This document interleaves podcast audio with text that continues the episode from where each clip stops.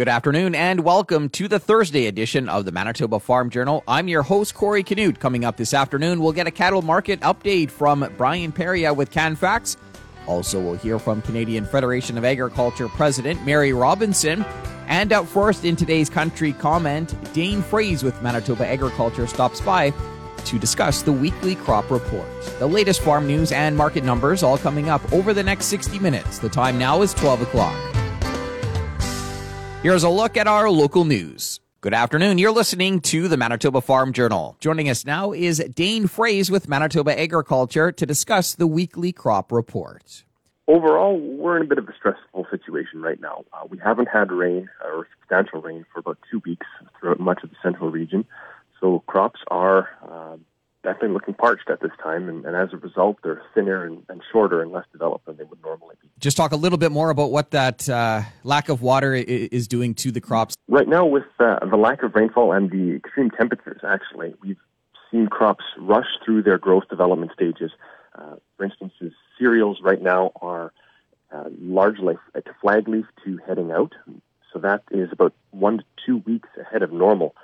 And when we see crops develop earlier and quicker that way, rushing to produce seed, they typically have a lower yield associated with it. And cereals in particular right now, uh, stressed throughout the growing season so far, didn't have a lot of moisture, didn't put out the same amount of tillers that they normally would, likely means that we're going to see some reduced yields there. Same goes for canola. Uh, we're seeing canola fields that are bolting and turning on uh, the bloom stage right now, so some fields are starting to turn yellow. But as a result of again, lack of moisture and, and extreme temperatures, those rows aren't filling in quite to the same extent, and we're not seeing the crop nearly as tall as it normally would be. Any, um, I guess, insect or, or disease concerns at this point, or? Right now, flea beetle pressure has largely either subsided, been controlled, or the crop is growing past the susceptible stage in canola. Uh, we are seeing some alfalfa weevil damage on forage crops, particularly in the eastern and interlake regions. Um, but monitoring is out right now for diamondback moth and Bertha armyworm. However, counts still remain low at this time. Wind's been an issue uh, for pesticide applications. Talk a little bit about that and, and some uh, drift issues. We have seen some drift issue complaints to date uh, due to abnormally high winds throughout the growing season. I just got some information in from uh, Tim Ojo at uh, Manitoba Agri-Meteorology, and we're looking at an average daily max wind speed of about 43 kilometers an hour uh, across 25 weather stations in Manitoba. So that is a fair bit higher than the average wind speed over the past 15 years. Uh, so we're seeing uh, definitely a windier spring, and that led to challenges with herbicide applications in particular being on target and taking care of the weeds that we wanted to. So as a result, we do see farmers spraying in more challenging conditions because they simply have no other option. And as a result, we're likely to get some more increased crop damage or a greater chance of drift moving um, herbicide off target. Dane, just touch uh, touch a bit on um, livestock producers and, and some of the challenges they're facing. Well, right now, livestock producers are, are certainly uh, facing a challenge. We have a lack of moisture that hasn't contributed to a lot of regrowth on uh, native or tame hay ground and forage ground. So cattle that have been turned out to pasture are having to be supplemented in some cases. Farmers are looking at um, hay shortages right now since the first cut hay yields are anywhere from 25 to about 60% of normal. They're hoping that we get some rain to increase the, the amount of growth for a second cut, but that uh, is looking slim right now.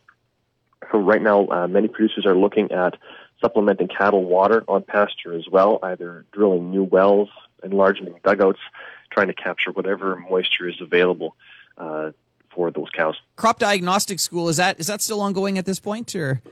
That's right. The crop diagnostic school runs weekly, uh, every Tuesday morning from eight thirty till nine. It's more of a call-in format this year, uh, since we're unable to host in person. So we invite farmers and agronomists to register and tune into that and ask your questions to the panel, and we're happy to address them. Excellent. Um, and anything else, Dane? Or? Uh, for cattle and livestock producers, uh, there is um, some funding available from the governments of Canada and Manitoba to provide livestock producers with funding options to address dry conditions on pasture regarding alternative water strategies. So they can check out the Ag Action Manitoba page for more details there. That was Dane Froese with Manitoba Agriculture discussing the weekly crop report. A look at what's happening in the markets this afternoon is coming up. Good afternoon. I'm Corey Canute. Protein Industries Canada has announced an investment into a project to develop a national strategy to improve diversity and inclusion of Indigenous groups in the Canadian agriculture and agri-food sector. Led by Indigenous Works, the project is part of the organization's Luminary Initiative, a six year program created to advance Indigenous led research and innovation. The Luminary Initiative brings together a consortium of more than 140 organizations from the Indigenous research and business communities. Indigenous Works has also joined forces with the University of Saskatchewan and the University of Regina. Nutrien has committed as a presenting sponsor. Farm Credit Canada will also support the initiative. Half of the $500,000 project will be funded by Protein Industries Canada. The remaining half will be contributed by Nutrien along with other public funding programs. The finalized strategy will be used by the plant based food, feed, and ingredient ecosystem to create programs, policies, and initiatives to address identified gaps and improve diversity and inclusion of Indigenous people. Canfax is providing us with a cattle market update. Here's senior analyst Brian Perillat been pretty positive for the most part. Cattle market's holding up pretty good. You know, usually into the springtime, sometimes we see a little bit of pressure on the fed cattle market, fat prices, but uh, they've been holding fully steady. You know, U.S. market actually saw is that some of the highest prices it's been at all year, which is not kind of usual for June. So really good beef demand, maybe cattle numbers finally working through numbers pretty timely. So uh, yeah, Fed market's holding up well. Feedlot's making a little bit of money right now. And Agriculture in the Classroom Canada is continuing to deliver programming to students across the country. Here's Executive Director Joanne Ross. We have reached over 2 million students in the past school year, even given all the restrictions and different things that we had to deal with. So it's pretty exciting to see that each of the provinces, because of course they are our delivery agents on the ground, have been able to look at unique ways to reach students, to reach teachers, to reach at home learners. And you know what? The demand has never been more than it has been in the last year. That was a look at today's farm news. I'm Corey Canute.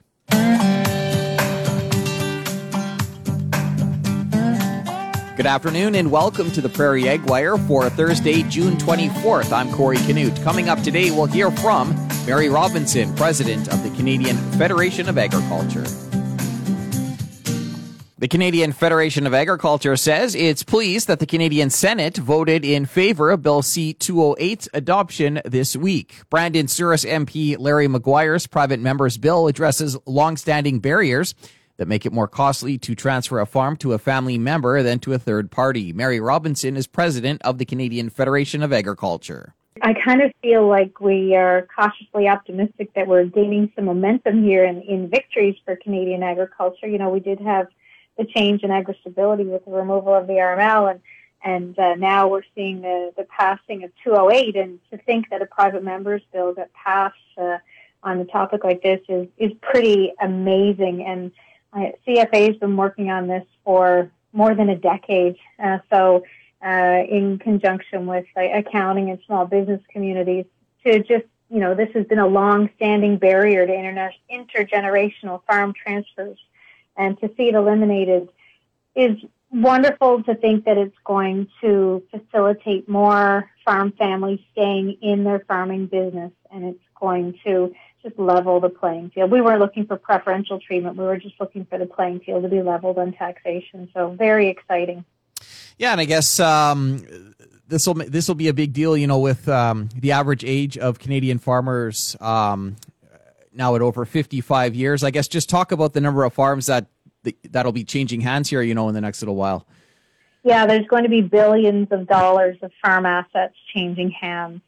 Um, and uh, to think that we've we've moved away from this treatment as a dividend and instead, you know, being able to have it in a, a more favorable tax situation and, and I think the the savings is in excess of 20%. So I'd seen one figure where if uh, if you were talking about a farm worth a million dollars, it was uh, the savings were about two hundred thousand dollars.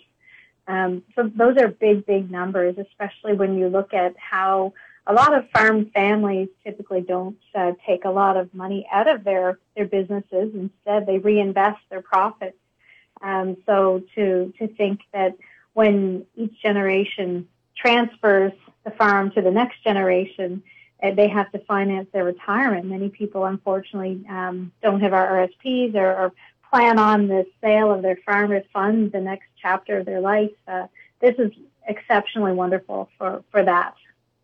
And to to see a private members bill, um, you know, um, get this far is that is that uncommon or?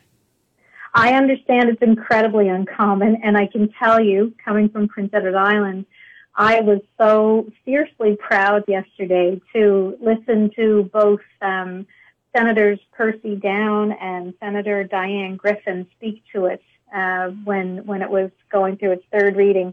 And I, I also uh, had opportunity not only hear the wonderful work Larry Maguire's done, but also to hear the, the support of it from Wayne Easter. And uh, um, many of your readers and listeners will know the name Wayne Easter. He's been a long-standing MP here, and he has announced he will not be reoffering. So I'm very excited for Wayne because I know that he cares pretty deeply about this issue. And what an amazing thing to have a private member's bill passed, because uh, typically governments uh, don't like to see tax law being written by uh, non-government MPs. So I, I think it's, it's exceptional and it's long overdue. We've seen other people try to get this through. So I think it really speaks to the representation and I think it speaks to the raised profile and awareness of potential that agriculture brings to Canada. And as I said earlier, I think we're getting some momentum here and I think we need to continue to pound the drum of positivity and opportunity uh, of what agriculture embodies for all of Canada, not just the people that live and work in agriculture, but well beyond that. That was Mary Robinson, president of the Canadian Federation of Agriculture.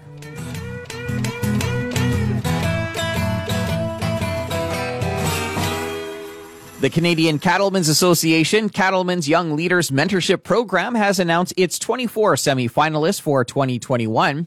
Out of the 24, 14 are representatives from the prairies, with 11 from Alberta and 3 from Saskatchewan. Glendalee Allen Vossler talks with Jessica Giles, the Canadian Cattlemen's Youth Leadership Coordinator. Let's start with the basics and talk to us about the mentorship program itself. So the Cattlemen's Young Leaders Mentorship Program, or the CYL program, as we like to call it, is, as you mentioned, a national initiative under the Canadian Cattlemen's Association for young people ages 18 to 35.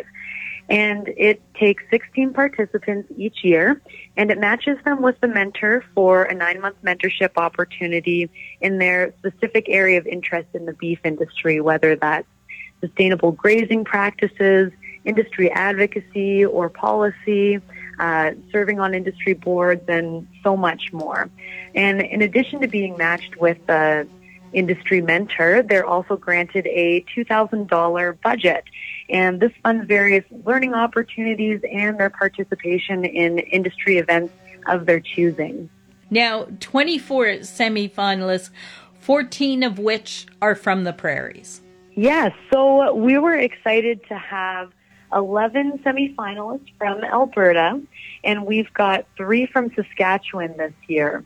And um, when we look at our, our 24 semifinalists as a whole, we've got lots of producers. Uh, we've got a numbers of a number of students in that mix, and also lots of people working in the industry, whether that's in you know relation to finance. We have a rangeland ecologist, uh, someone working at the auction market, um, etc., and also people that play important roles in, in the industry and supply chain.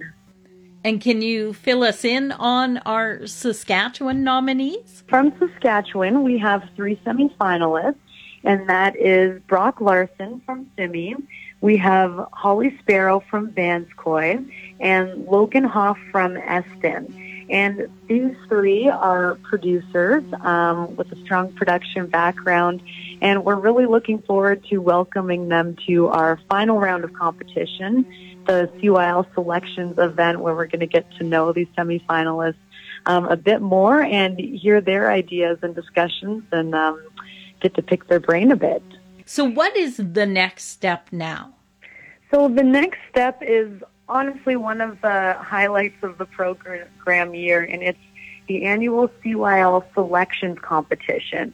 And through this event, 24 semifinalists will be vying for one of 16 spots in the upcoming program year.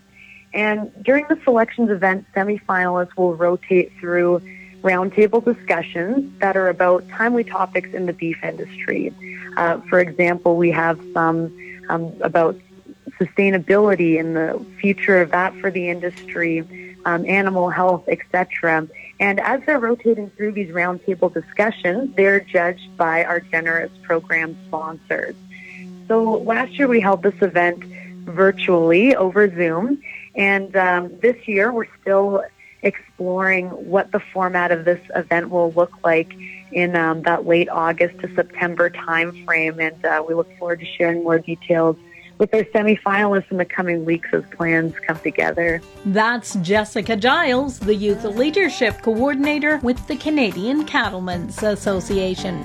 For Golden West, I'm Glendalee Allen Vossler. That's it for the Prairie Ag Wire for today. If you have any questions or opinions to share, send them to us by email, the farm desk at goldenwest.ca. On behalf of Glendalee Allen Vossler, I'm Corey Canute. Thanks for listening and have a great afternoon. The Prairie Ag Wire will return tomorrow on the Golden West Farm Network. Time now for a look at the farm calendar. The CFAM Farmer Appreciation Lunch is back again this year, taking place July 13th in Plum Coulee at the Bergthaler Church parking lot. Lunch will be served from 11:30 until 1. We'd like to thank our sponsors, Meridian, Access Credit Union, and Borderview Electric in Winkler. Farm Credit Canada is offering a free online workshop entitled The Modern Family Farm Transition July 13th. Go to the FCC website to register. And Ag in Motion will be hosting a research and tire kicking event July 20th. Although in person restrictions make tire kicking and plot tours a challenge this summer, they'll bring up to date information from the field regarding equipment decisions, crop research, and more. Visit the Ag in Motion website for details. Continuing with the Manitoba Farm Journal here on this Thursday afternoon, we're joined by Brian Perillat, senior analyst at Canfax, to give us a cattle market update. It's been pretty positive for the most part. Cattle market's holding up pretty good. Uh, you know, usually into the springtime, sometimes we see a little bit of, you know, pressure on the fed cattle market, fat prices uh, but uh, they've been holding fully steady. You know, U.S. market actually saw is that some of the highest prices it's been at all year, um, which is not uh, kind of usual for June. So really good beef demand, maybe cattle numbers finally working through numbers pretty timely. So uh, yeah, Fed market's holding up well. Feedlot's making a little bit of money right now. Talk a little bit about, I guess, the the drought conditions. Um, you know, what's it like out there? Yeah, you know that's certainly uh, kind of top of mind for a lot of people across Western Canada. Uh, you know, we had a bit of relief, but you know some heat and uh, um, you know not getting continuous rain. Are seeing a few pairs. We've seen quite a few pairs come to town. Uh, even seen at auctions a few places try to split some pairs off just uh, if there's not enough demand, uh, which is a little bit early for that. So you know pairs are if you got grass or there's some buys out there, uh, the market's a little bit tough that way and and also seeing yearlings come into market, maybe guys trying to manage their grass, keep the grass for their cow herd, and uh, shipping some yearlings a little bit earlier than they normally do. And like I said, with the markets with the way they are, the Fed markets kind of popped up. Futures have been strong. You know, the feeder market's actually strengthening uh, kind of nicely too. So it, it does give, uh, you know, a, a bit of relief uh, for for some of these producers that got to move cattle. They can at least move them into a bit of a stronger market. Are we still seeing, um, you know, plants running at, at full capacity or? Yeah, we're doing really good in Canada. Continue US two's getting some bigger kills, which we really needed going. Uh, but Canada, yeah, plants running full. You know, actually, you know, pretty much full capacity. Getting the odd Saturday shift. Uh, you know, the luckily the whole JBS uh, kind of issues there is pretty much solved itself, and um, you know, it, it hasn't been a, a big issue at all. So no, we're we're moving through, and that's definitely been part of the, the strength in the Fed market that and uh, the good demand is, is keeping cattle moving in more timely uh, manner for sure. We're always watching the dollar and uh, you know seeing a little bit of relief there. So you know if we watch some of these feeder prices, you know if we look at the futures into 2022, which have been rallying continuously, hitting new contract highs, and the weakening dollar, uh, you know it certainly looks supportive to the feeder and calf market. That was Brian Perillat with Canfax giving us a cattle market update. Another look at what's happening in the market heading into the close is coming up in just a moment. Time now for another look at today's farm news. Ranchers continue to deal with drought conditions across the prairies. Brian Perillat is with Canfax. You know, we had a bit of relief, but, you know, some heat and, uh, you know, not getting continuous rain. Are seeing a few pairs. We've seen quite a few pairs come to town. Uh, even seen at auctions a few places try to split some pairs off just uh, if there's not enough demand. Uh, which is a little bit early for that. So, you know, pairs or if you got grass or there's some buys out there, uh, the market's a little bit tough that way. And, and also seeing yearlings come into market, maybe guys trying to manage their grass, keep the grass for their cow herd and, uh, shipping some yearlings a little bit earlier than they normally do. Agriculture in the Classroom Canada continues to offer programming despite challenges brought on by the pandemic. Executive Director Joanne Ross talked about their focus for the year ahead. We're hoping that, that we're going to have a, little bit more of an in-person presence over the coming school year, but that will remain to be seen. So we will continue to do what we always do. We'll be continuing to populate our Canadian curriculum connected resource matrix. We're also expanding all of the pieces of our current website with all sorts of different learning opportunities. But really exciting is our thinkag.ca career exploration uh, website, which is separate from our main website. Over the past year, Agriculture in the Classroom Canada has connected 2 million students to agriculture education experiences. And Hensall Global Logistics has acquired a majority interest in overseas container forwarding and a minority interest in overseas container logistics. OCF has operations in Vancouver and Seattle while OCL has operations in Vancouver, Calgary, and Winnipeg. I'll be back after this to wrap up today's program. We've come to the end of another Manitoba Farm Journal. I'm your host, Corey Canute. If you have any questions or comments, you can reach us by email, the farm desk at goldenwest.ca. Today's closing numbers with more in depth commentary on what's happening in the markets is coming up at 10 to 2 on the Markets Farm program. Thanks for listening and have a great afternoon. Hope you can join us back here tomorrow starting at 12 noon.